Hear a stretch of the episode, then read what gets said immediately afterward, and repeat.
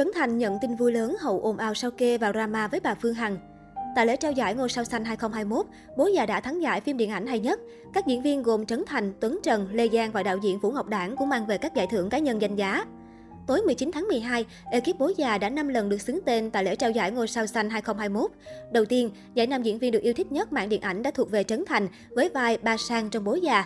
Trên sân khấu, Trấn Thành gửi lời cảm ơn đến ban tổ chức và khán giả. Anh chia sẻ, trong thời gian này, bất cứ giải thưởng nào cũng là niềm an ủi và động lực rất lớn cho tôi.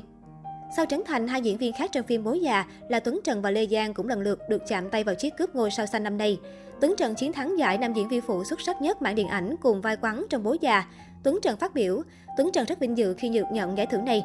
Tuấn Trần xin gửi lời cảm ơn Hội đồng Nghệ thuật, ban tổ chức giải Ngôi Sao Xanh. Em xin cảm ơn anh Sìn đã chọn em đảm nhận vai Quắn trong Bố Già. Tuấn cũng cảm ơn toàn bộ ekip sản xuất và dàn diễn viên đã giúp mình hoàn thành vai diễn. Đặc biệt hơn nữa, Tuấn Trần xin cảm ơn khán giả đã yêu thương phim và dành tình cảm cho Quắn. Trong khi đó, Lê Giang vô cùng xúc động khi thắng giải, nữ diễn viên phụ xuất sắc nhất mảng điện ảnh nhờ vai Cẩm Lệ trong Bố Già. Một trong những giải quan trọng nhất Ngôi Sao Xanh là đạo diễn điện ảnh xuất sắc nhất đã xướng tên Trấn Thành và Vũ Ngọc Đãng thắng với phim Bố Già. Do Vũ Ngọc Đãng không tham dự nên Trấn Thành một mình nhận giải. Anh gửi lời cảm ơn đến Hội đồng Nghệ thuật và ban tổ chức. Trấn Thành bày tỏ, cảm ơn anh Đãng rất nhiều vì anh đã sẵn sàng tham gia chỉ đạo bộ phim khi tôi ngỏ lời mời. Anh Đãng là một người anh vô cùng tuyệt vời.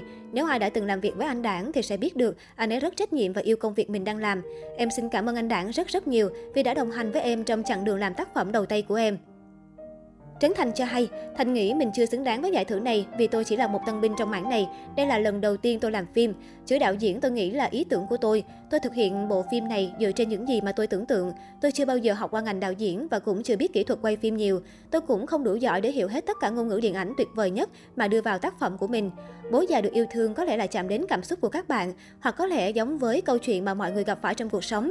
Tôi rất cảm ơn. Tôi nghĩ mình cũng gặp may mắn bởi tôi chỉ là kể câu chuyện của mình ra thôi.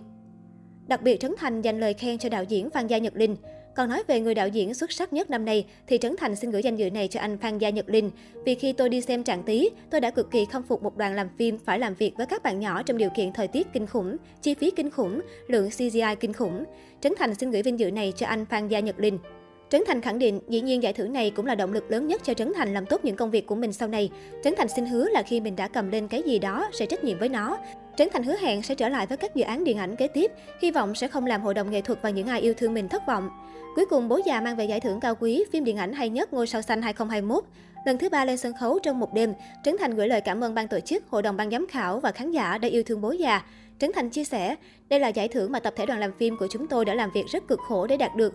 Tôi xin cảm ơn Vũ Ngọc Đãng, người đồng đạo diễn với tôi. Cảm ơn DOB, Diệp Thế Vinh, một người đã giúp tôi có những thước phim đẹp nhất mà đối với tôi anh ấy là DOB tài giỏi nhất Việt Nam. Tôi xin gửi lời cảm ơn đến vợ tôi Hari Won.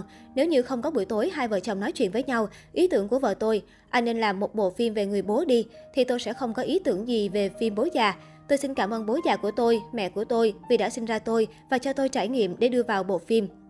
Trấn Thành nói thêm, tôi không biết rằng mình sẽ đạt được các giải này bao nhiêu lần nữa vì đây là cột mốc rất quan trọng trong sự nghiệp của tôi. Tôi cũng hy vọng rằng các bạn nhìn vào tác phẩm điện ảnh của một người để đánh giá cách làm nghề và cách sống của họ.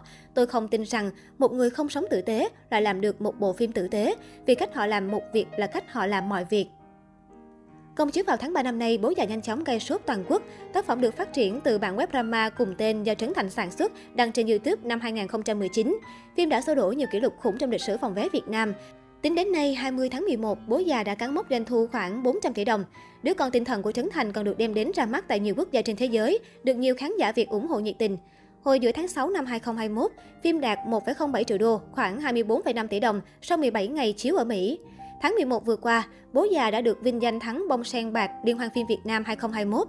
Việc liên tục gom giải tại các sự kiện phim ảnh đình đám Việt Nam và được đại diện Việt Nam đến Oscar 2022 cho thấy, Bố Già không chỉ đơn thuần là một tác phẩm điện ảnh mang tính giải trí, mà còn truyền tải nhiều thông điệp đáng khen ngợi. Đây cũng là phim Việt Nam hiếm hoi, vừa đạt hiệu ứng về mặt thương mại, vừa được giới chuyên môn công nhận.